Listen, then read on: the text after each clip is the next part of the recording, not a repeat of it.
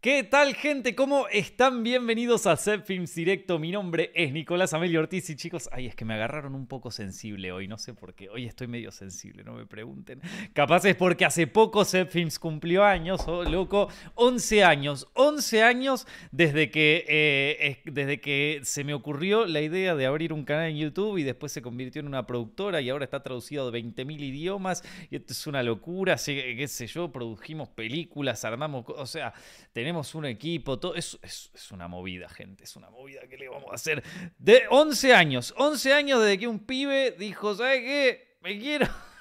Quiero que mi vida sea un estrés constante, quiero no dormir nunca más eh, y también quiero pasar los mejores años de mi vida. Qué loco, gente, qué loco, qué, qué, contrastado lo que acabo de decir. Pero bueno, ¿cómo están? ¿Todo bien? ¿Arrancaron bien la semana? ¿Arrancaron bien el mes? Es que estoy, a ver, gente, estoy con la preproducción de un proyecto. Si me siguen en Instagram habrán visto cosas medio crípticas, cosas, ya, ya voy a ir tirando cosas un poco más concretas, eh, pero habrán visto cosas crípticas, como bueno, viendo localizaciones, cosas así que no se entiende, pero estoy con preproducción de un proyecto y, yo acá como un pelotudo diciendo como, che, loco, es que quiero un poquito más de tiempo para grabar un set films directo, pero no entendé, loco, no entendé. O sea, estoy armando algo grosso, gente, estoy armando algo grosso de lo que estoy muy orgulloso con un equipo espectacular. Ya, ya eh, cuando me dejen hablar, hablaré. Menos mal que existen los NDA, gente, porque si no les estaría contando todo. Es que es una locura.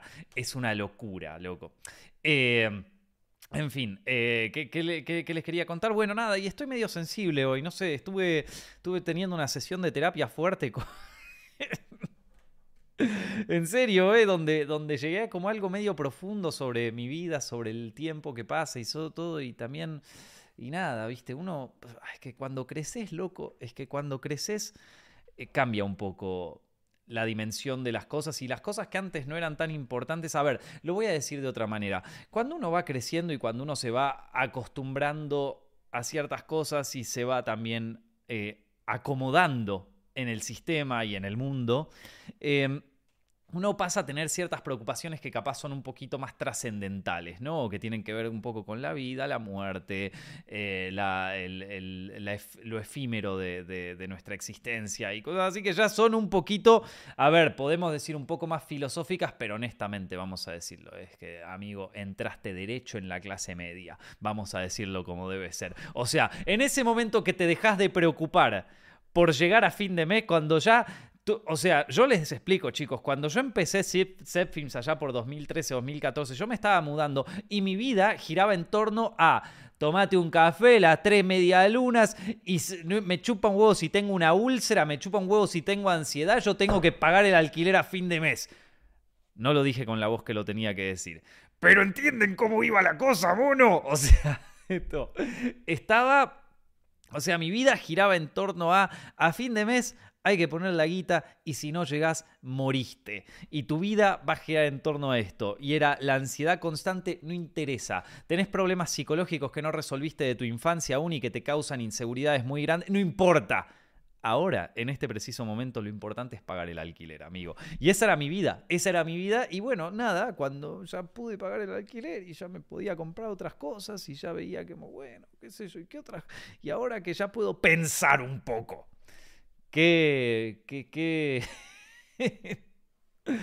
qué estuve viviendo todos estos años? ¿Qué fue esto? Y nada, me puse un poco sensible, loco. Estuve charlando eso y me puse un poco sensible. Pero en fin, Nada, ya hice el año pasado todo un video larguísimo de media hora que lo pueden ver, está en YouTube sobre los 10 años eh, de Zepfilms. Este año cumplimos 11. 11 es un número que me gusta mucho, a mí me gustan más los números impares que los números pares. Eso quiero que lo sepan, es una característica muy importante para que, tienen que conocer de mi vida y que, quiero compartirla con ustedes. Em, entonces digo como, bueno, nada, ¿cómo puedo celebrar esto? Porque el año pasado celebramos a lo grosso, o sea, ese video estaba grosso. hicimos entrevistas a todo el equipo de Zepfilms, estaba John, estaba Fran, estaba Mati. Em, bueno, faltó Steffi, que le podría haber hecho una entrevista, pero ella tuvo el podcast eh, hace poco que grabamos juntos, así que bueno, es una forma.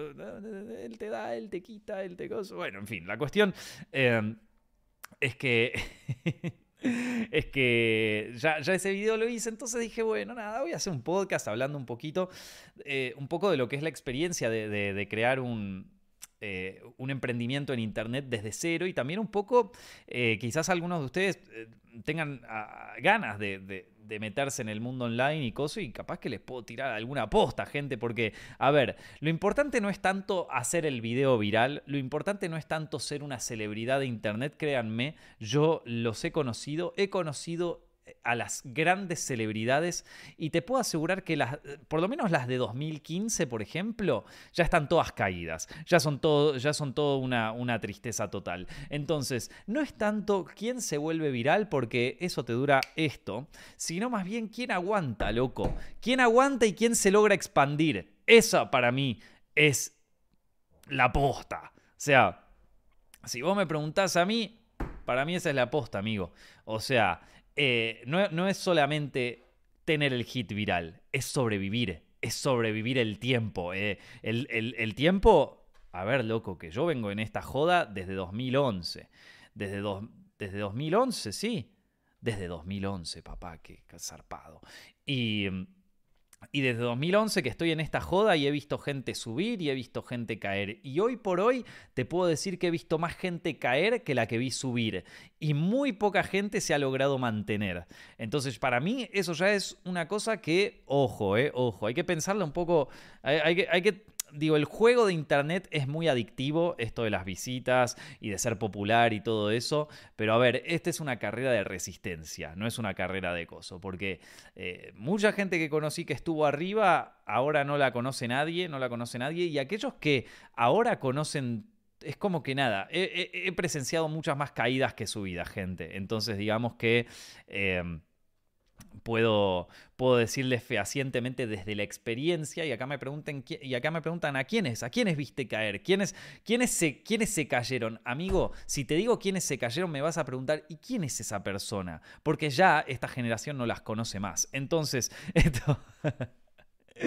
Eh, así que nada, eh, eh, pero bueno, quería aprovechar un poco para contarles también ciertas cosas Vi que el video de She-Hulk les gustó y mucha gente me dijo como que, que le gustaba esta, esta interpretación más marketinera del, mundo, de la industria audiovisual, un poco una visión un poco más cínica, no, no cínica en realidad, pero un poco más de, a ver, más allá de que esto te arruinaron o no te arruinaron al personaje, toda esa historia, más allá de toda esa, e, esa polémica y todo eso, vamos a pensarlo en números, en resultados y en, y en lo que es eh, el marketing puro y duro, ¿viste? Eh, entonces, eh, eh, les, voy a hablar un poco sobre cosas que, eh, nada, como cosas que a mí me, me parece que te sirven si querés crear una, una carrera y que a, mí me hubiera gustado que me contaran cuando recién empezaba, cuando recién empezaba en Internet o cuando recién empezaba mi, mi vida como emprendedor, porque esto también me serviría incluso para, para hoy, para, para proyectos audiovisuales y todo eso. Así que me parece que, pueden servirle algunos de estos consejos o algunas de estas cosas. Eh, porque bueno, ya, ya, ya, el diablo sabe más por viejo que por diablo, ¿no? ya es la segunda vez en este podcast que tiré esa viejeada, loco. la segunda vez en este podcast que tiré esta viejeada. Pero bueno, eh, una de las cosas que yo creo, que por lo menos para mí es importante, eh, cuando uno arranca una carrera, ya sea como, como emprendedor, o sea, solo, o, eh, como, o, como influencer, o como lo que vos quieras, es prepárate, y esto eh, tengo 200.000 ejemplos, pero prepárate porque esta la vas a tener que remar, amigo. La vas o sea, prepárate porque esto lo vas a tener que remar. Esto no es algo que sucede de un día para el otro. Esto no es algo que que llega y de repente estás ahí arriba. Y si te llega a pasar, yo te diría que eso es peor.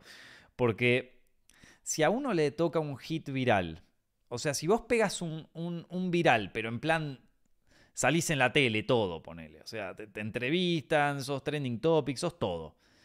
Eh, si vos pegas un coso así fuerte, siempre está la sombra de que, puta, ¿cómo carajo hice? Y segundo, ¿cómo carajo mantengo esto? O sea, te, o sea te, creo que te causa más ansiedad eso que si lo fuiste consiguiendo a poco. Si lo fuiste consiguiendo a poco es como que también tenés cierta perspectiva de las cosas y también podés estar preparado para pegar algo así y no creértela o no pensar que estás ahí arriba o no pensar que es para siempre.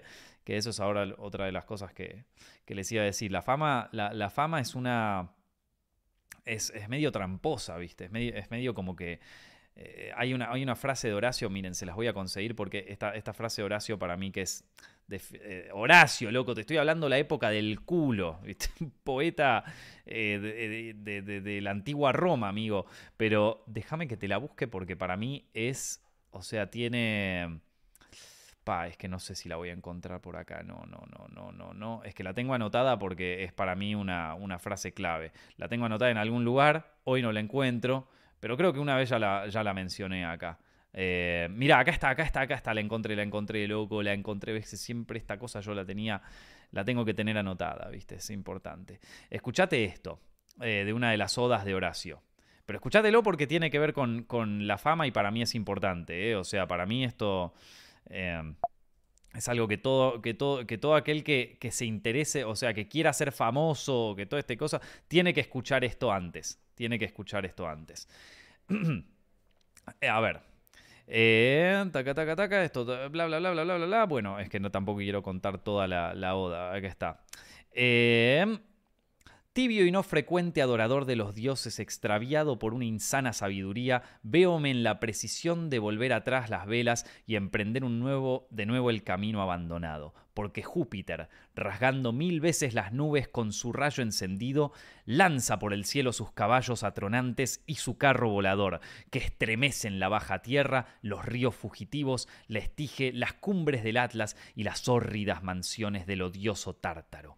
Él eleva a la altura a quien yace en el abismo, abate al poderoso y hace brillar al que vive en la oscuridad. Y acá viene la aposta, eh, escúchate esta. La fortuna, o sea, la fama, ¿no? La fortuna arrebata con agudos gritos la diadema de una frente y se regocija poniéndola en otra distinta. Esta frase, es que esta frase la voy a usar en algo, loco. Es que está, yo, lo sé, yo lo sé, en algo la voy a usar, me parece la mejor frase del planeta. Eh, la escuchaste, mira, te la voy a ayudar a interpretar porque ya estás tan quemado, loco. Estamos tan quemados con el TikTok que te dicen algo y no lo, no, no lo podemos interpretar. Es fácil, es fácil igual. ¿eh? La fortuna arrebata con, con agudos gritos la diadema de una frente. O sea, te pone a la fortuna como una especie de ave rapaz, ¿viste? De una cosa que te agarra y arrebata con agudos gritos la diadema. La diadema es como la, corona esta que llevan los elfos en El Señor de los Anillos, ¿viste? se lo agarra y se regocija poniéndola en otra distinta. O sea, como que así como te da, te quita, amigo.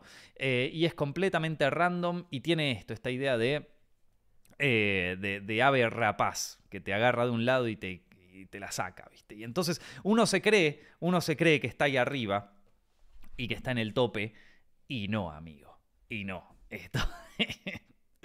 y no. Eh, y, así como te, y así como entraste, saliste. Entonces es una cosa muy importante. Creo que eh, la, la, idea de, ser, o sea, mucha gente le atrae la idea de ser conocida, de, ser eh, famosa y todo eso. Pero ojo porque lo peor que te puede pasar ahí es que te la creas. Es que te la creas que sos vos todo eso. Y ya te digo, la mayoría de la gente o sea, eh, eh, digo, piensen en alguien muy, muy, muy, muy, muy famoso que sigan ahora y búsquenlo dentro de 5 años o búsquenlo dentro de 10 años. Van a ver que, que, que va a ser otra movida, ¿eh? Que, o sea, hay otras, eh, hay, hay, otras que, hay otra gente que sí, que bueno, que, que logra construir una carrera y se logra mantener en el tiempo. Eh, pero, pero en general es jodido. Y más todavía si tu, si, si tu popularidad recae no precisamente en algo que vos hayas construido con el tiempo, sino en, no sé, en que hayas hecho algo que fuera tendencia en el momento, ¿viste? Eh, entonces, nada, eh, eso eso, ojo, gente, ojo que ocurre, ojo que ocurre. Nico, ¿ya viste Don't Worry Darling? No, no la vi todavía, pero, pero ojalá que esté tan buena como el drama alrededor de la película.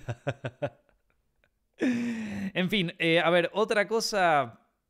Así que yo te puedo decir que. que a mí me hubiera servido. Bueno, nada. Eh, laburar en una, o sea, uno se imagina, pa, que quiero ser influencer, que quiero trabajar en internet, que quiero hacer cosas online.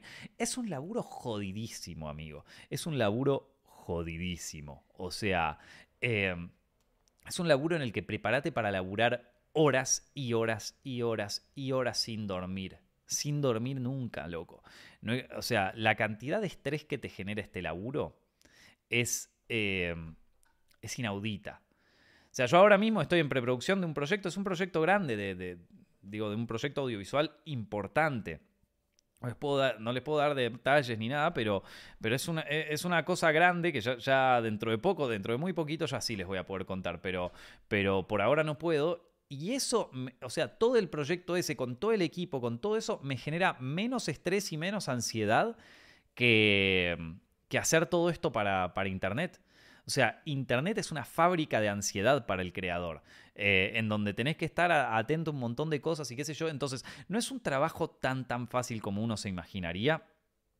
Eh, y, también le tenés que dedicar mucho tiempo y a veces es insano el tiempo que le tenés que dedicar y, la cabeza que le tenés que poner a una cosa así.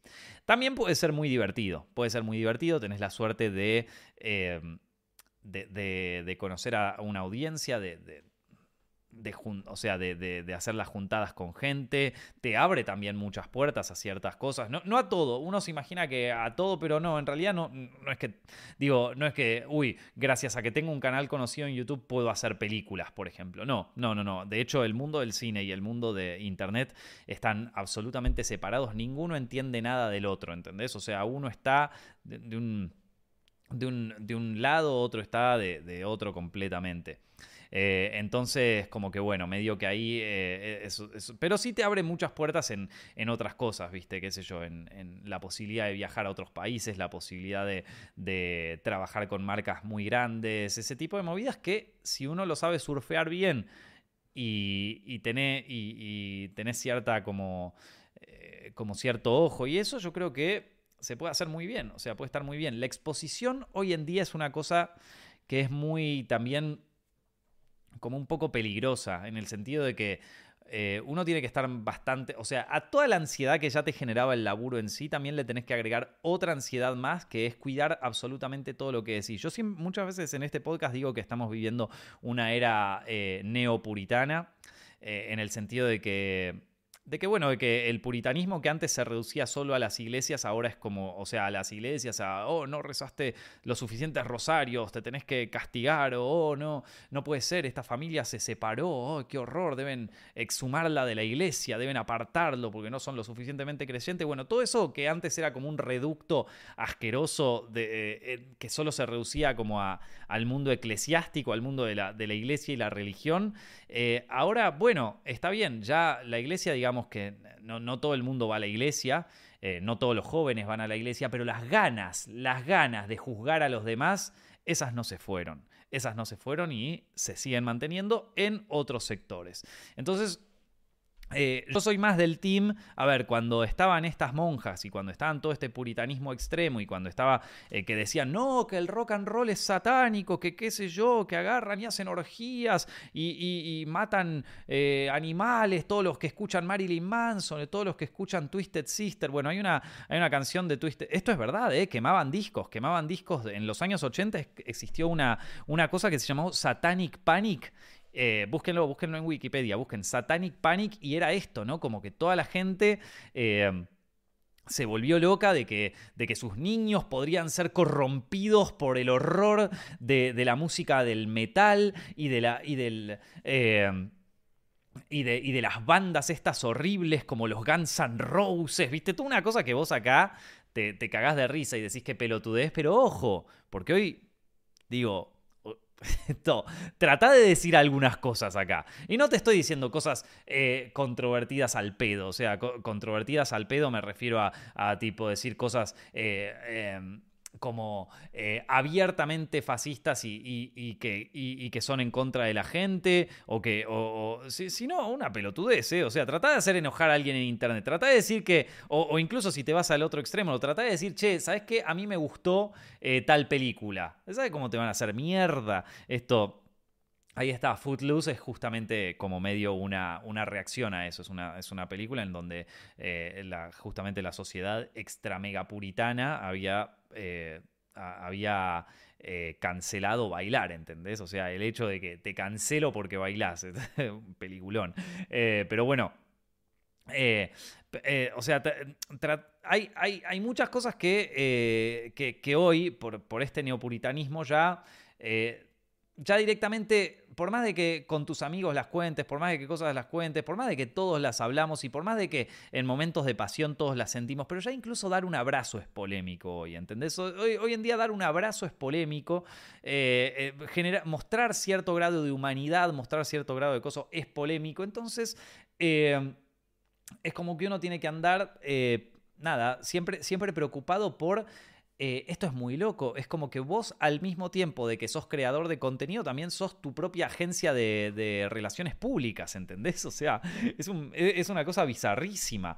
Eh, pero bueno, eh, ahí está. Yo como personalmente soy más del team eh, del team eh, Twisted Sister, viste que en aquella época cuando les quemaban los discos porque decían que eran satánicos, ellos sacan un tema que es We're Not Gonna Take It, ¿no? We're Not Gonna Take It. Y los tipos se visten de, mujeres bien glam rockeros, viste la, expresión más transexual que uno se podría imaginar en una, eh, en una banda de rock. O sea, a los tipos le dicen, son satánicos, los tipos van y te dicen, ¿sabes qué? Sí. Y agarran y se visten de coso y empiezan a eh, y empiezan a cantar eh, el tema este de, We're Not Gonna Take It y, aparece y los pibes se volvían locos y los padres como no, que van a ser satánicos, que qué sé yo. Bueno, ahora vos fíjate, ¿quién es?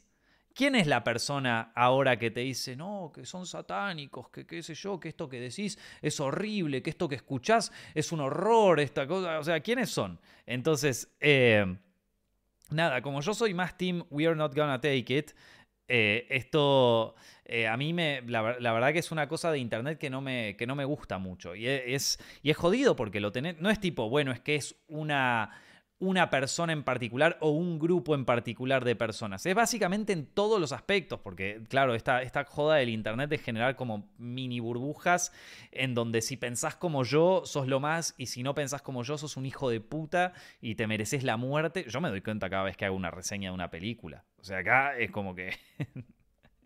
O decís, che, me re gustó y te cagan a puteadas todos los que no le gustó. Le decís, che, y te dice, no, que te compraron, no, que hijo de puta, ¿cuánto te pagan por decir esto? Sos un forro. Y si decís que no te gustó, te vienen los otros y te dicen, no, que hijo de puta, ¿cómo puedes pensar así? Sos una basura. O sea, acá, acá, todos son, todos son unos, o sea, Nada, en el momento que abrís la boca ya viene alguien a agitártela, loco.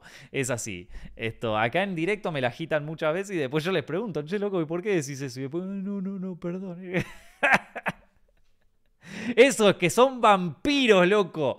Son fucking vampiros. O sea, son, son vampiros que le tirás la luz, le tirás la luz sobre la cara y se asustan y están. se escapan.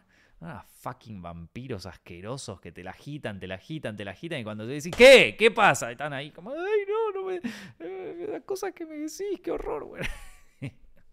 Ay, perdón, chicos. Hoy les dije, hoy estoy sensible. Hoy medio que es un divague mi podcast, perdónenme. Recuerden que estoy con la preproducción de, este, de este proyecto. Estoy como con la cabeza en 200 cosas a la vez. Pero bueno, si a ustedes les gustan, yo sigo para adelante, mono. Yo sigo para adelante porque, bueno, eh, así que si das tu opinión, te funan sea cual sea, y si no la das, te funan por cagón. Bueno, es una, una discusión que he tenido con una amiga mía, amiga muy, muy amiga mía, eh, que, me decía que, le jodían los, los influencers que no hablaban de ciertos temas y qué sé yo.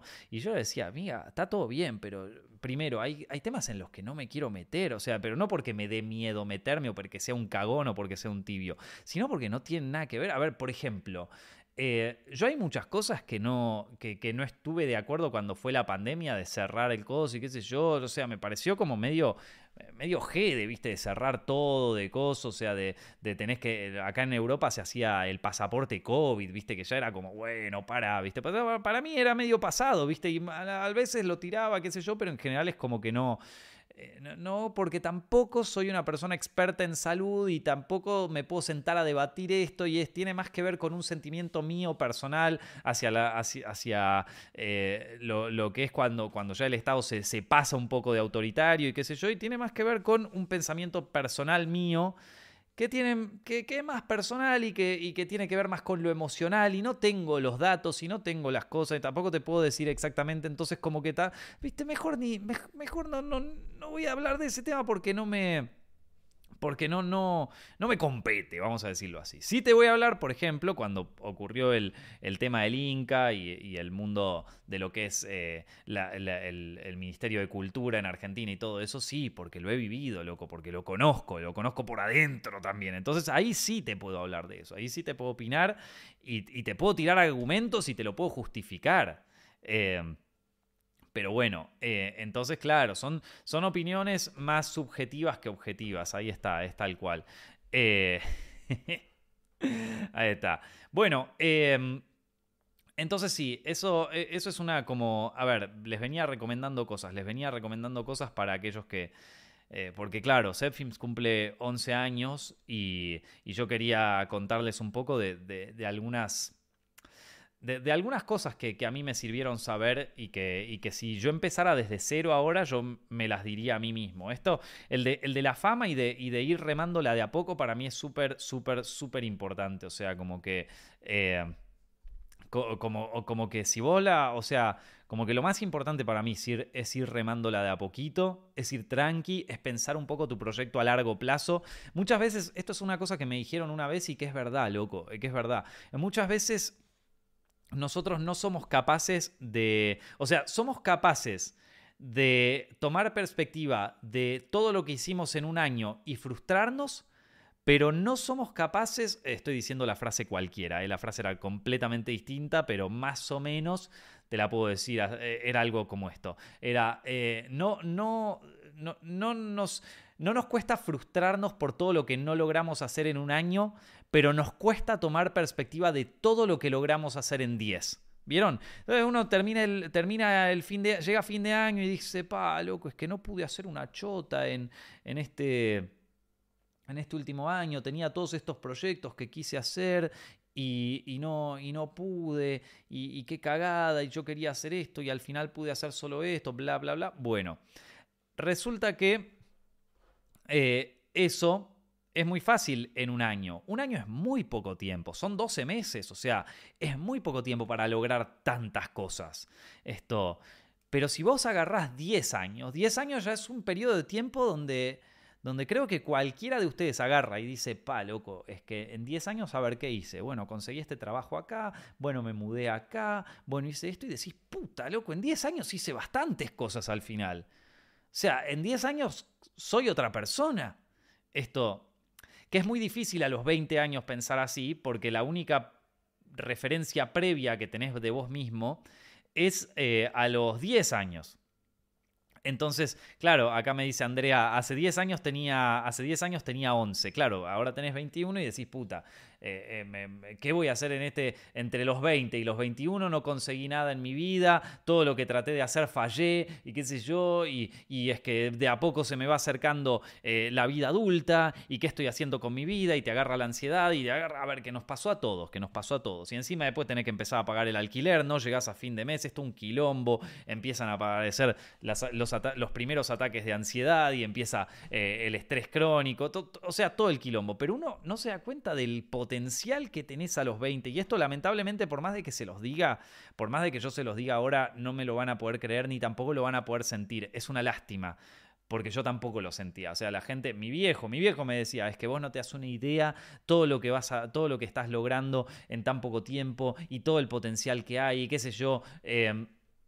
Y y no te das cuenta, loco, y no te das cuenta, y te das cuenta recién cuando ya tenés 30 de que, pa, loco, yo me estresé tanto al pedo, me, me, me, estresé mucho al pedo, ¿viste?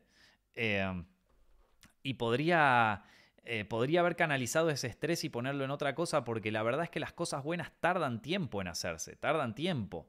No las conseguís de un día para el otro y mucho menos de un año para el otro.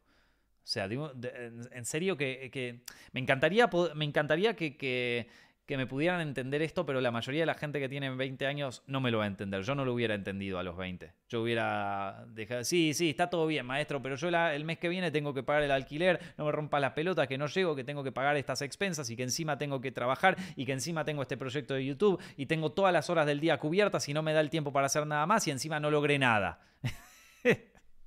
Eso hubiera sido mi respuesta. Eso hubiera sido mi respuesta en aquel momento. Y, y así que, loco, la verdad que te doy la razón en ese sentido. Esto. Eh, y, encima quiero dormir, loco. Vengo durmiendo cuatro horas todos los días. Eh, entonces, eh, yo me hubiera dicho eso en aquel momento. Así que te entiendo si, si, no, si no puedes comprender esto acá. Lo vas a comprender más adelante.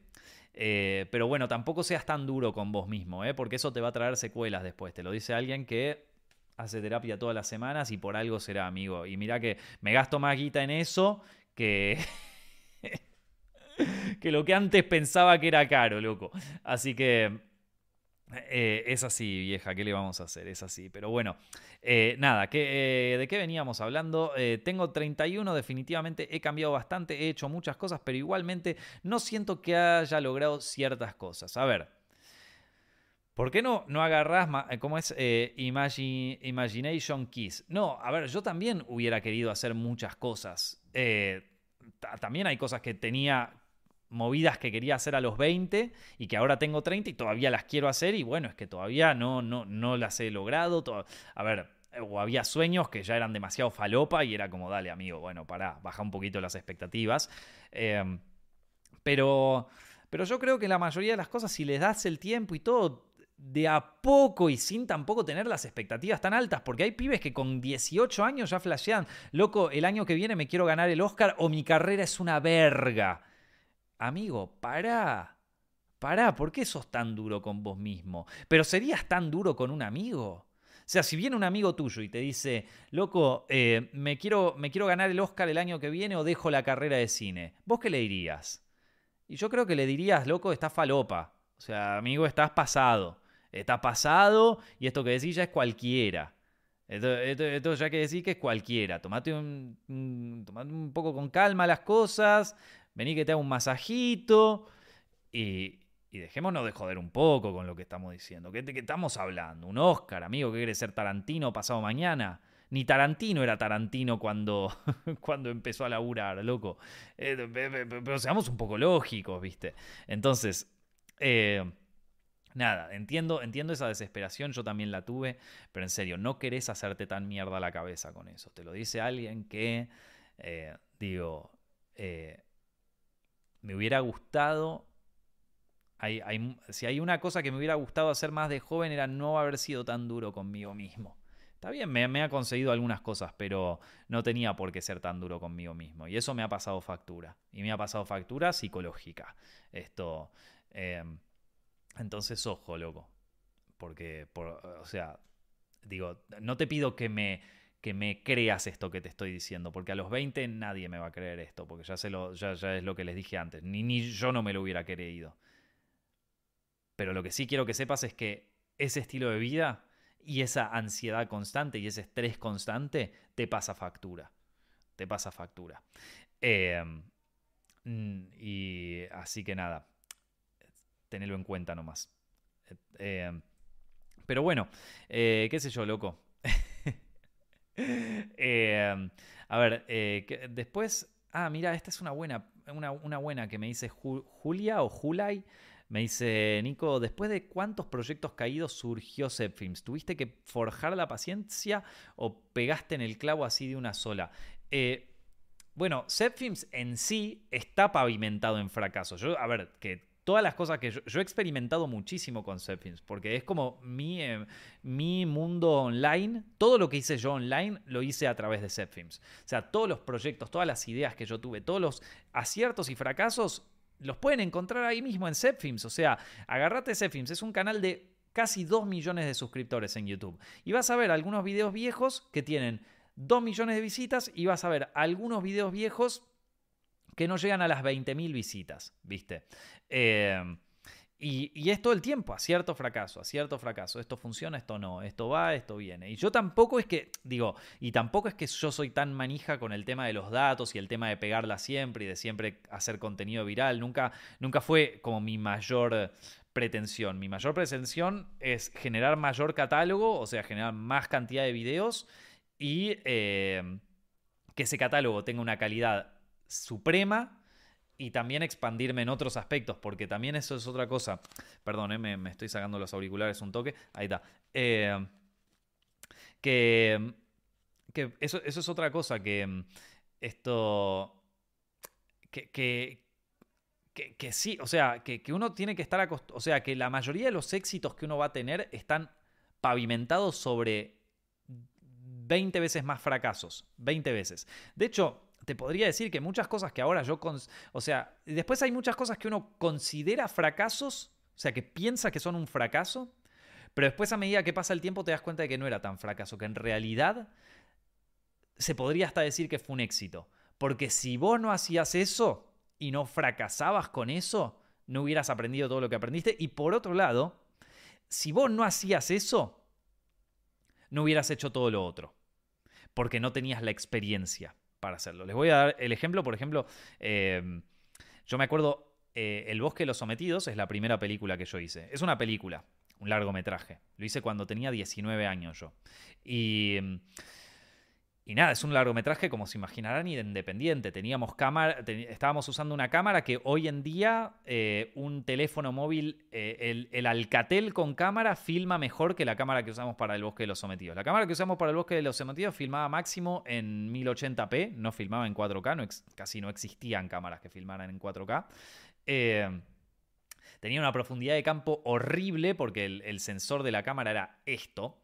y y tampoco teníamos todos los, todas las movidas de luces. Piensen que la tecnología de LED eh, de iluminación todavía casi no existía. Teníamos algunos focos y después otros que, que, me compré, que armé en una ferretería. O sea, todo muy rudimentario. Y la película quedó como lo que es. O sea, es una cosa súper independiente, rudimentaria.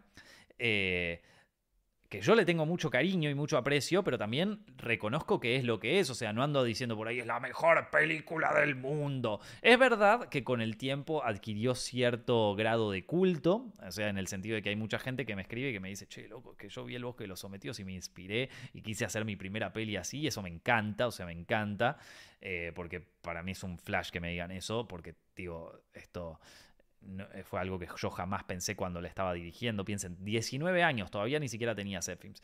Pero bueno, más allá de todo eso, El bosque de los sometidos es una película que, que no...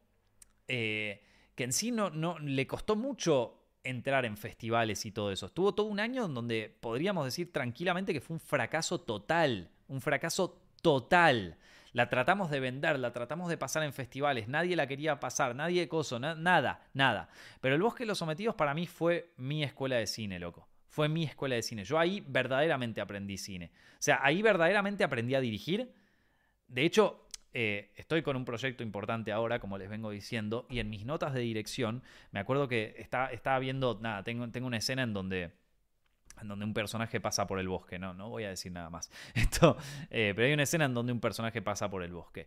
Y me anoté porque me acordé que cuando yo había hecho el bosque de los sometidos, si bien la escena era completamente distinta, eh, hay una escena en donde las dos chicas van caminando por el bosque y hay distintos planos y distintos inserts que las muestran a ellas caminando. Y yo me acuerdo cuando hice el bosque de los sometidos, pensar esa escena, a mí me costó un montón porque, puta, que tienen un diálogo larguísimo, que cómo las hago caminando por el bosque. Y me fijé en un montón de películas y me puse a investigar y cosas y no lo sacaba y dije, esto va a quedar una poronga y qué sé yo. Y me digo que probé todo. O sea, si vos ves la escena y ves el bosque, me digo que está ahí estoy probando todo. A ver, qué, a ver qué de todo esto funciona. Pero ahora que ya aprendí, es como que dije, pa, es que podemos hacerlo así, un toque así, listo, ya está. Eh, y lo tengo anotado, loco, y esto ya fue hace más de... O sea, el, Bosque de los Sometidos la grabé en 2010, 2011, y ya tiene más de 11 años esa película. Esto... Eh, y todavía me sigue sirviendo algunas cosas de ahí. Me siguen sirviendo algunas cosas que si no la hacía, está bien, bueno, vos podés decir, bueno, es una mierda, es una poronga, esto ni la hubieras hecho, porque para hacer semejante verga, ¿para qué te vas a, para, qué te vas a mandar? Pero ¿sabes qué, amigo? Si no lo hacía, si no lo hacía, yo no sé si estaría haciendo eh, las cosas, las cosas que estoy haciendo ahora. Eh, a ver, eh, ¿qué tenemos por acá? ¿qué, estaba, ¿qué, estaba, pensando en realidad? Estaba pensando en bueno, nada, eso, sí, prepárate para fracasar muchas veces. No, no, no, hay que tener, no hay que tenerle miedo al fracaso, eso voy. No hay, que tenerle miedo al fracaso porque todos los éxitos están pavimentados en fracasos. Digo, el que no hace nada. ¿Vieron esa, esa frase que aparece siempre en internet? Que todos se la atribuyen a Einstein o a Bob Marley. ¿Viste? Esa frase que, la dijeron todos prácticamente. ¿Viste? Que era como algo así como. Eh, el. Eh, el no, o cómo era, el eh, la posibilidad de fracasar está, pero no intentarlo es el peor de los fracasos. es que no me acuerdo. El, peor de los fracasos es no intentarlo. Una cosa así. Sonaba mejor. Yo le acabo de decir como la, versión más chota del planeta de esa frase, pero es una frase parecida a eso. Si alguien la quiere buscar en internet y me la escribe ahí en los comentarios, eh, me la escribe en los comentarios, yo eh, alegre, loco. Acá, los penales los cerran los que no patean. perdón, los penales los cerran los que patean, no, los que no patean.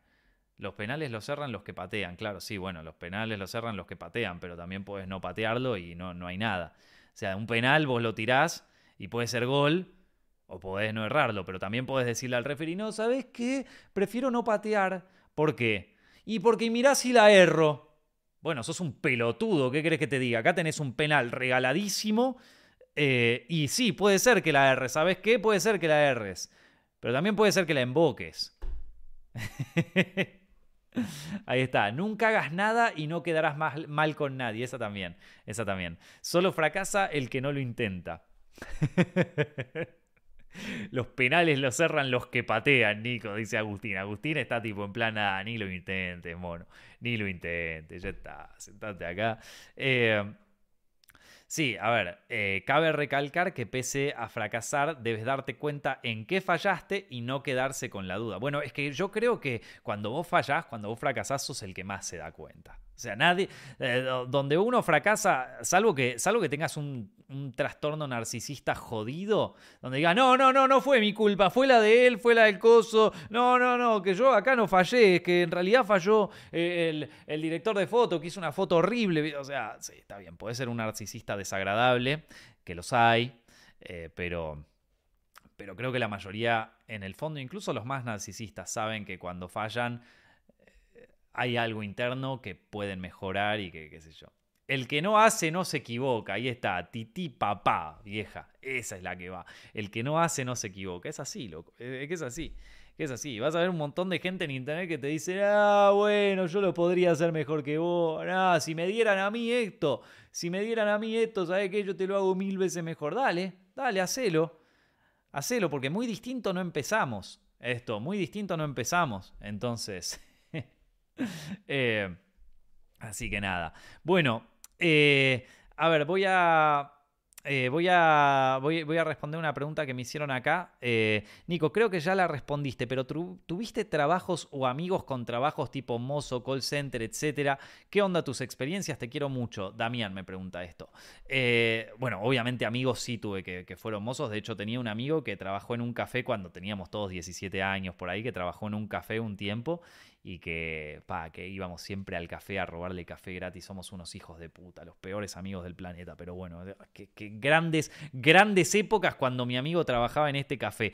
Eh, y después sí, en call centers también he tenido, o sea, sí, de todo. Yo eh, no trabajé ni como mozo ni como call, center. Mi trabajo así más... Eh, como si yo te dijera más básico que tuve, déjame pensar si no tuve otro. Porque, si a ver, he laburado de cadete un tiempo, de, que, eh, de cadete en el que, ¿qué es eh, ser cadete? Es, es cuando una empresa te llama para, para, para que le lleves tipo una carta al, al, juzgado, que la tenés que mover de acá para allá y, nada. Eso es básicamente un che pibe que lo que haces es tomarte el colectivo para llevar una carta de mierda a, que la sellen en no sé qué cosa, traerla de nuevo sellada y que te puteen porque te olvidaste de sellar la parte de arriba. Eso es básicamente ser un, ser un cadete. Eh, no sé cuál será el nombre en México, qué sé yo, pero en Argentina se le dice así. Eso lo he hecho durante un tiempo. Eh, pero fue muy corta mi estadía, o sea, fue muy corta. Ojo, no, no, no, o sea, lo planteo acá como que fue una mierda, pero, pero no, no, no fue tan... Eh, ahí está, el mandado de, de la empresa, es así, el mandado de la empresa. Eh, pero, pero eso fue, o sea, fue muy corto, la verdad, y tampoco era algo que yo lo quise hacer como para ganar unos mangos y, qué sé yo, comprarme alguna pelotudez y después dejarlo.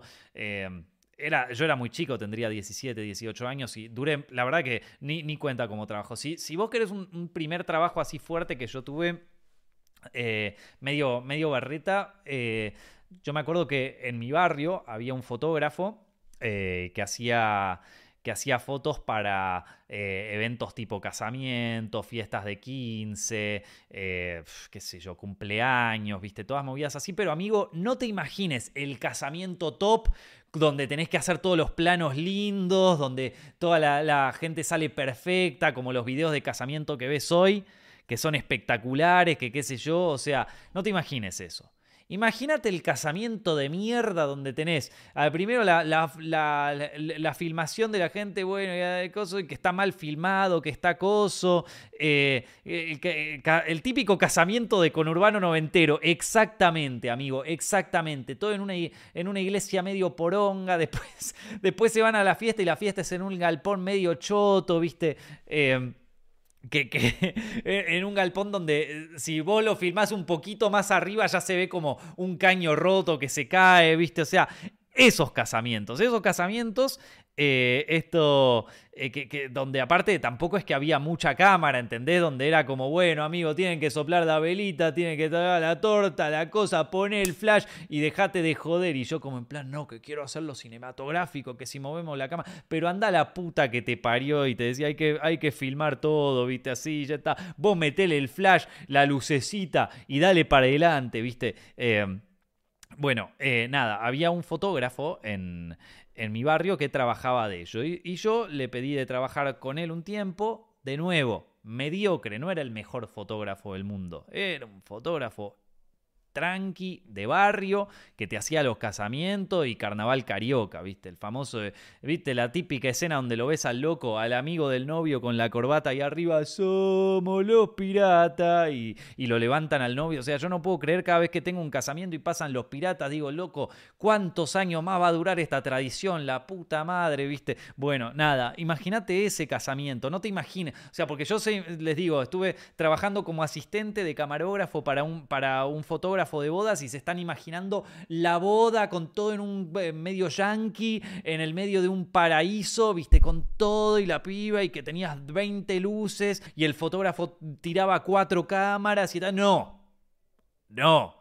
Era la cámara noventera, horrible, y mi trabajo ahí era básicamente, si se le acababa la batería a uno de los, de, los eh, ¿cómo se llama esto? Eh, a uno de los flashes le tenía que cambiar la batería. Y si el tipo me pedía que le pasara otro lente, le tenía que pasar otro lente. Y si no había lente ni nada, yo tenía que ir ahí a ver si lo podía ayudar con otra cámara y a veces me tocaba sacar fotos a mí y a veces, bueno, el, el che pibe del fotógrafo, ¿sí?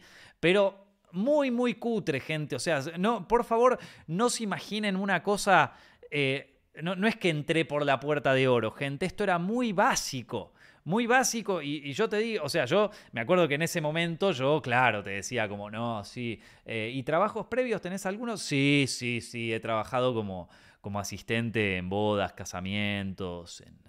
Sí, sí, un trabajo complicado porque tenés que sacarlo ahí. Es casi como hacer un documental, ¿viste? Y cosas, vende humo, amigo. Eran unos casamientos de mierda con la cámara más chota que lo podés grabar con un sensor del tamaño de un, no sé, una, una mierda, toda una mierda esto. Pero, pero bueno, en un trabajo digno, eh, cobraba un sueldo no tan digno, no cobraba sueldo ni siquiera, me pagaban por, por, el, por el casamiento que se hacían. Y de hecho una vez, esto, esto es gracioso, porque una vez yo seguía trabajando de esto, seguí trabajando de, esto durante mi primer, mis primeros meses en la facultad y me acuerdo que una vez quise hacer una flasheada cinematográfica y no quería usar el flash para una cosa. El flash quedaba horrible, amigo. El, flash quedaba feo, feo de cagarse encima. No es como los flashes de ahora que son todos re top, que los haces y sale una, un flash de mierda que tiraba y te iluminaba toda la. A, la novia le iluminaba todo así y quedaba todo, toda la mina chivada, todo horrible, esto coso. Y si, si lo estaba filmando quedaba peor todavía porque encima el sensor, el, el sensor era tan chiquito, era un CCD viejo del año del pedo. Entonces poco, estábamos ahí nomás, ahí nomás de que esto tuviera que hacerse en, en Betamax o en cassette, viste, una verga. Y entonces eh, te, levantaba todos los verdes y quedaba horrible. Y, o sea... Acuérdense de eso que hoy lo, lo, ves como una estética vintage, pero en ese momento era un asco, amigo. Y te tenías que bancar todo eso así. Pero bueno, Nada, la cuestión es que una vez quise flashear cinematografía y no y saqué una de las fotos sin el flash. ¿Viste? Y le puse como exposición más larga. Y le tiré alta exposición. Y yo digo, esto va a quedar, esto cuando lo termine va a quedar hmm, que me van a llamar de todas las bodas porque acá estoy haciendo, no estoy haciendo una, un, un coso de boda, acá estoy haciendo arte, ¿viste? Yo estaba en plan como, por Dios, de acá voy derecho, derecho a filmar Boogie Nights, ¿entendés? O sea, eh, Hollywood, ojo que cuando te muestre la foto que saqué en este casamiento, bueno, cuestión, las fotos quedaron una mierda. Las fotos quedaron una mierda, eran la mierda más grande porque el pelotudo, hola, el pelotudo se olvidó que vos podés hacer coso de larga exposición, pero cuando haces coso de larga exposición, los movimientos de la gente se van a resaltar todo mal. En resumen, todas las fotos salieron con la luz súper roja, toda linda, parecía una película de Darío Argento, pero la gente salió toda movida. Bien, capo, bien. Toda esta gente pagó un fotógrafo para una poronga. Ahí está, es así. Crack, ídolo, maestro, ahí lo tenés, al cinéfilo, el pelotudo tendrían que decirle en otra cosa. Pero bueno, ahí está, mis primeros intentos. Y ahí ese fue mi último trabajo. No, no, no, me cagaron a puteadas fuerte, ¿eh? me cagaron a puteadas fuerte por hacer eso. Y bueno, ese era yo, el nuevo Tarantino, vieja, el Nico de 17 años tratando de, de, flashear sus primeras cosas de cine, ¿viste? ¿Qué le vamos a hacer, loco? ¿Qué le vamos a hacer? Si no tenés un poco de espíritu rebelde, ¿quién te lo va a dar? Más a los 17 años, loco. Había buen catering, por lo menos sí, ¿sabes qué? Eh, había buen catering y yo siempre me, me, esta, esta sí era, a ver, lo de esa foto de aquella vez, aprendí que no debía hacerlo más y no lo hice nunca más. Pero, pero lo de... lo del catering me puteaban todo el tiempo y no lo podía evitar. Siempre algo robaba del catering. Pero es normal, todos los, todos los que hacen fotografía para eventos, todos se roban algo del catering. Esto ya, ya viene como parte del presupuesto. Viene casi parte del presupuesto. Entonces está bien, pero es que a mí me gusta mucho la comida del catering. Yo como un montón ahí. O sea, pero bueno, ¿qué le vamos a hacer? Ese fue mi primer trabajo así bien, bien eh, previo a Zepfilms y toda esta movida. Así que después empecé a trabajar como asistente de editores. Eh, en, eh, en, un canal de televisión en Argentina. También hice otra, otras boludeces entre medio seguro, pero bueno, ese, ese fue como mi primer trabajo así serio y después ya fui ascendiendo hasta editor y colorista y ¿cómo es que se llama esto? Y capacitador de nuevos editores y después me fui, porque ya estaba con Zepfilms a pleno. Eh, así que, por favor, decime que sos un ser humano y te choreabas los sandwichitos de miga. ¿Cómo no me voy a, chorear los sandwichitos de miga, amigo? ¿Cómo no me lo voy a chorear? Y acá me dice Damián, bueno, Damián, vos, mucha historia, vos hiciste, vos hiciste la pregunta, amigo. Vos hiciste la pregunta, ahora bancátela. en fin, gente. Eh, nada, eh, yo quería hacer un par de. Yo quería darles un par de consejos de, hacer videos en internet y toda esa movida. Y mira, terminamos hablando de mi, de mi laburo de, cuando, de cuando era chico. Eh, a ver si se me ocurre algo más como para cerrar así. No, bueno. Creo que, creo que otra cosa, si uno recién arranca con internet y todo eso, y que me parece que es importante, es que también eh, uno se sepa divertir. Uno se sepa divertir. Yo me acuerdo que eh, ahora ya no, no, es un problema grave, pero eh, en otro momento la gente medio que te cancelaba si hacías un video con, con, una miniatura engañosa o si hacías cosas clickbait y qué sé yo, y la gente te puteaba, no, que no puede ser, que este hace clickbait, que, que, se... se armaba un requilombo. Hoy en día la gente le chupa bastante un huevo pero UBA era un, era un tema. Y yo, ¿sabes qué? Yo en ese momento decía, ¿sabes qué? Me chupa un huevo. Yo voy a hacer tremendo clickbait para algunas cosas. Voy a hacer tremendo clickbait. Voy a hacer un mercenario. Y vamos a cagarnos de risa. Y vamos a disfrutar. Y vamos a ver de qué, con qué nos encontramos. Y. Eh, y bueno, todo bien, viste, y qué sé yo, esto. Y ahora ya no necesito hacer tantos videos con clickbait, pero cada tanto me, pinta hacer alguno. Eh, y, así, es, divertido, o sea, buscarle también cosas divertidas a todo eso. Eh, me acuerdo, tipo 2016, el Nico mercenario con los círculos rojos, bancos, sí, sí, obvio, obvio. Y me, han puteado, ¿eh? Me han puteado por eso. Eh, ¿Cómo haces clickbait? Y amigo, estamos hablando de la diferencia. Yo debo decir, yo creo, no, no, no, esto no te lo puedo confirmar, pero yo creo que, que fui uno de los pioneros en traer el circulito y la flecha, uno de los pioneros en Latinoamérica. Seguramente hubo otro, pero yo fui uno de los primeros en importar, porque veía que los videos de Estados Unidos, tipo 10 curiosidades sobre Spider-Man, ¿viste? Y tenían el circulito en la flecha. Y yo lo veía ahí en Estados Unidos y veía esto, es que esto la va a pegar, amigo, como te dijo, como te digo, pero esto la va a pegar. El circulito y la flecha ya no la, ya, ya no la pega tanto, ya, ya no la pega tanto el circulito y la flecha. Hoy haces un video de circulito y la flecha y ya no, no la pega tanto, pero en ese momento era algo nuevo. Y yo te diría que fui uno, Zepfilms fue uno de los canales pioneros en traer el circulito y la flecha, loco. o sea, estoy casi seguro, no, no. De hecho, me acuerdo que en aquel momento había algunos influencers eh, conocidos que tenían canales de YouTube y que me dijeron, loco, ¿y esto? El circulito y la flecha y qué sé yo. Eh, real, ¿eh? Lo del circulito y la flecha fue una, fue una movida, ¿eh? O sea, no, no es joda. Estoy, chicos, les estoy hablando de eh, año 2013-2014. O sea, esto es la prehistoria de YouTube, amigo. No, no es que vos escuchás esto ahora y decís, ah, boludo, ¿de qué me estás hablando? El circulito y la flecha ya lo conocen todo. No, bueno, pará, estamos hablando de otras épocas, ¿viste? Estamos hablando de otros momentos, momentos clave en la historia del Internet y yo no te, digo que, lo inventé yo, no lo inventé, lo importé de Estados Unidos, pero no, no te digo que fui el primero que lo importó porque estoy seguro de que habrá otro que lo haya importado antes, pero el circulito y la flecha, yo te diría que de canales de YouTube conocidos fui uno de los pioneros, fui uno de los primeros que agarró y dijo, esto le está pegando allá, hay que empezar a traerlo acá. Eh, la prehistoria de YouTube es 2010 para atrás, es verdad, es verdad, son los videos de, que yo veía de YouTube, o sea, los que a mí me inspiraban a, meterme. Pero bueno, eh, bueno, voy a, eh, voy a dejar el. A ver, si estoy pensando si tenía algún, algún otro tipo de, de, consejo así, más allá de divertirse y todo. es que, qué sé yo, es que se me ocurren tantas cosas y. No sé, antes, de, antes de cerrar la parte de podcast, ¿sí? Después me quedo un rato hablando en vivo con ustedes. Pero antes de cerrar la parte de podcast, ¿alguno de ustedes está pensando en cómo armarse algo en internet o tiene ganas de armar alguna movida en internet y tiene alguna pregunta, quiere saber algo, quiere que, que, que no sé, está por empezar algo, no sé, decime porque yo te, te, la tiro, ¿eh? O sea, te la tiro, esto y, y, lo hablamos acá, y lo hablamos... Ah, otra cosa que te voy a tirar antes de que me... Si, si quieren pregúntenme, ¿eh? O sea, ahora, ahora estoy en modo pregunta y respuesta. Pero... Eh, esto, pero otra cosa que te voy a decir, que esto es súper, súper, súper recontra remil importante. Y esto, lamentablemente, yo me di cuenta tarde. Yo me di cuenta tarde. Pero esto es importante. No pongas todos los huevos en una misma canasta. Clave, loco. Clave. Diversificate. Diversificate.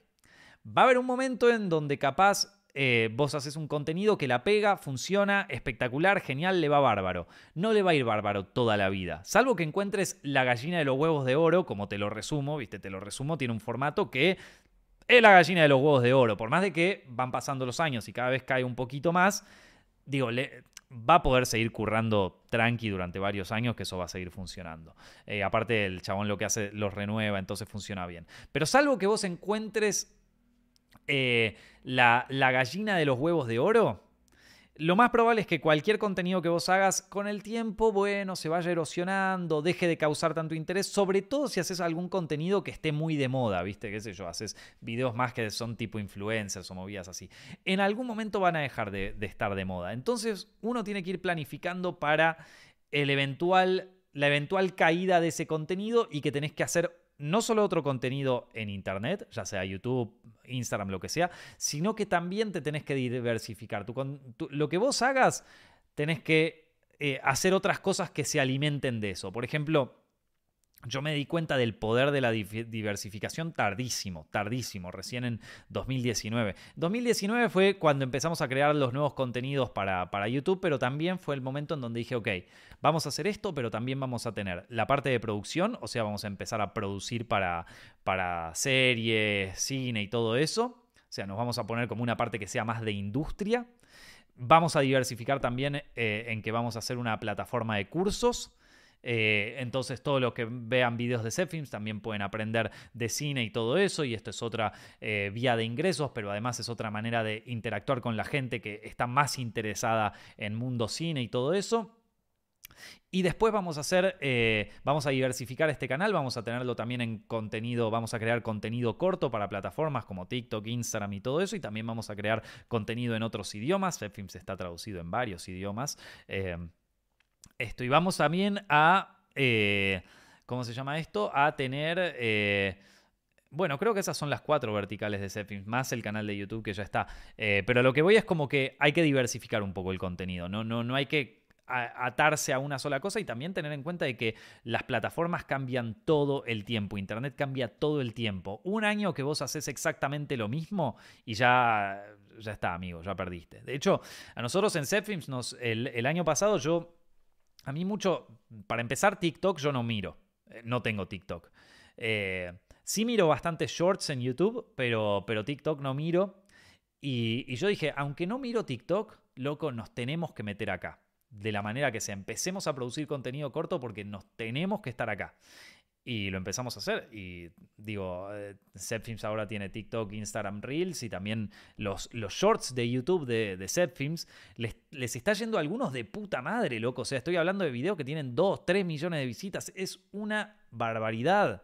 Para un canal que ya es viejo, loco, que ya tiene 11 años, ¿entendés? Es una, para mí es una locura. Eh, así que bueno, vamos a, Ahora sí, les voy a responder las preguntas. Ahí está, bien, loco. Bien, gente, bien gente que, hicieron algunas preguntas. Las voy a responder. Eh, a ver. Eh, ¿Cómo puedo traer algo nuevo a YouTube? No, tanto en lo visual, sino en eh, sino estilo podcast. Bueno, podcast hay un montón, hay un montón. Entonces, bueno, traer algo nuevo. De todas maneras, todas las personas somos distintas, entonces ya por ser otra persona distinta vas a traer algo nuevo. Lo que sí te tenés que animar a ser vos mismo.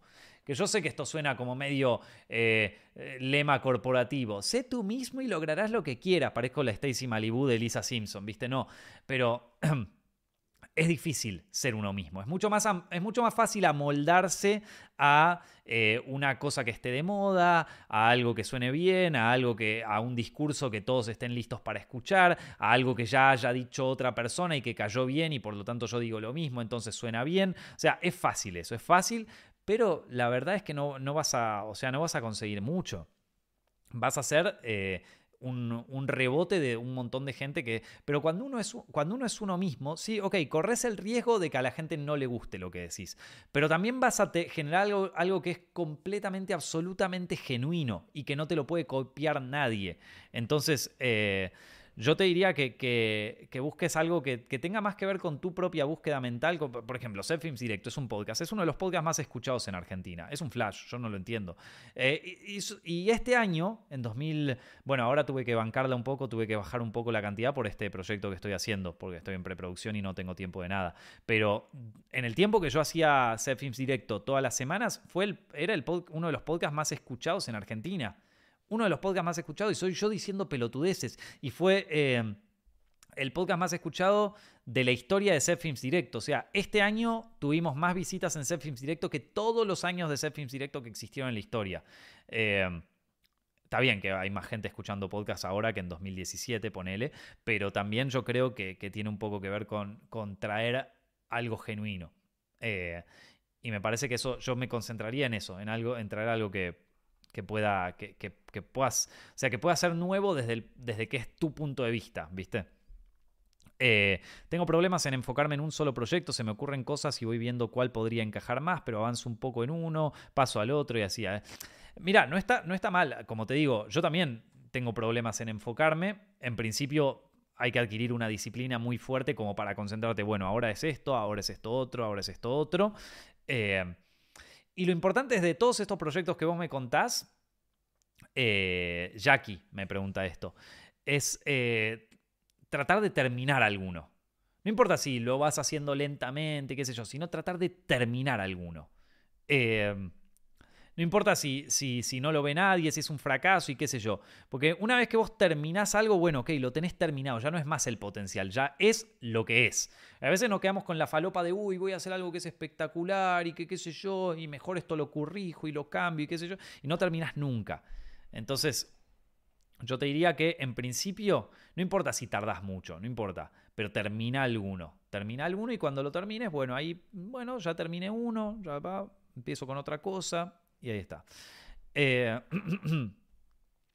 a ver, eh, cómo mantenerse económicamente, eso amigo es, una, es un laburo que a mí me costó muchísimo, me trajo mucho estrés, lo menciono mucho en, unos, en mis podcasts, esto, eh, el tema de, de mantenerse económicamente, los primeros pasos, es muy loco. Porque los primeros pasos para mantenerte económicamente son los más duros, porque te cuesta horrores. A mí me costó muchísimo. Me acuerdo de meses de no llegar a pagar el alquiler a fin de mes, cuando recién me había mudado solo y todo, y era, pa, era un calvario, loco, era un calvario que te lo entiendo. Pero después es muy loco porque a medida que te vas organizando y todo esto, y si tenés cierta disciplina con tus gastos y todo eso, de repente eso deja de ser un problema y, y como que de repente le, la, la, idea de la guita tiene, tiene otro, otro valor, tiene otro sentido ya la empezás a ver como algo que tenés que mover, no como algo que tenés que juntar para poder pagar otra cosa, sino como algo que, ok, tengo esta guita, la tengo que mover, o sea, como que todo el tiempo tiene que estar girando. Es, muy difícil de explicar y todos ustedes me van a decir, y, lo dirían con, con mucha razón, eh, ah, dale, pelotudo, si me decís esto, bueno, si es tanto para mover, ¿por qué no me la moves a mi forro que yo no puedo pagar el alquiler? Y tendrían razón, y tendrían razón, y yo a mis 20 años me diría lo mismo, ¿ok? Esto pero. Eh, pero es medio así. Esto es medio la realidad. Eh, así que bueno. Eh, ¿Qué otras cosas tenemos acá? ¿Qué me puedes saber? Eh, bueno, ya muchas preguntas que están acá las respondí un poco al principio. Eh, es verdad eso de ser genuino, gracias. Eh, Nico, gracias por todo este tiempo de buen contenido y entretenimiento. Te sigo desde los tutoriales de Final Cut. Bien ahí, Jorge, gracias. Nico, tengo que hacer DDF en un corto por primera vez. Si tenés algún tip, sí, vieja, te tengo un tip. Si sos DF apurate con las puestas. Eso es lo único que te voy a decir. Apurate con la apuesta, séla rápido, vieja. Hay, algunas cosas que solo los directores de fotografía ven, como por ejemplo, bueno, es que esto lo tenemos dos stops más arriba y qué sé yo. Amigos, si se ve bien el encuadre, no importa, ponelo así y está todo bien y después te fijas los stops y cosas. Preocupate porque lleguen a terminar los planos, porque el plan de rodaje se ajusta, se ajusta, se ajusta y si vos estás en modo director de fotografía falopa de, bueno, pero es que esto en realidad me podés correr la luz medio centímetro, un poco... no, no, no, no, no, no, correla de nuevo un medio centímetro. Amigo, si se ve más o menos bien, vos tira el plano porque el plan de rodaje te empieza a, te, empieza a garchar, ¿eh? te empieza a garchar por detrás y, después empiezan a hablar los directores ahí de, por, por, el costado. No, bueno, es que yo quiero, quiero terminar a tiempo porque es que el director este de foto tarda dos horas, dos años, ¿viste? No termina más. Y después eh, te habla, habla lo de la productora y todo. Es como terminar rápido las puestas, loco. Esto, eh, pues yo los directores de fotografía que más aprecio son los que te lo hacen bien, pero que aparte lo hacen rápido, loco. O sea, los que te hacen... Yo había un director de fotografía con el que trabajé, eh, Mariano Suárez se llama, el director de fotografía de Virgen. Pa, ese loco te hacía las puestas a los pedos. Era impresionante. Y aparte, la puesta, dígame, dígame, loco. ¿Está mala la puesta de foto de Virgen? Está de puta madre la foto en Virgen. Y si no te gusta la puesta de foto en Virgen, Mariano Suárez tiene 200.000 otras películas. Hizo, hizo la foto en Aterrados, amigo. Hizo la foto en Aterrados. Guillermo del Toro la compró para hacerla en Estados Unidos. Hizo la foto de Aterrados. O sea, estamos hablando de un chabón que es crack. Esto. Y, y era. Y ese tipo iba a los pedos a los pedos. Era impresionante, era impresionante. Siempre, siempre quedé muy impresionante lo rápido que era y lo bien que quedaba. O sea, es como que a partir de, mi experiencia con Mariano, es como que mis estándares de, de en cuánto tiempo se tiene que hacer una puesta de luz, la vara subió altísima. La vara subió altísima. Eh, es la cagada de laburar con alguien que es tan grosso que después es como que decís, puta, loco, es que... Pero, pero bueno, eh, ahora mismo con, los DFs que estoy trabajando acá en Madrid, la verdad que son lo más, son muy, muy buenos, muy profesionales todo. Pero bueno, si te tengo que recomendar algo, amigo, hacete, hacete rap. Mientras más puedas acelerar las puestas, mejor. Eh, y bueno, gente, voy a dejar el, el, podcast acá, me voy a quedar un ratito en vivo.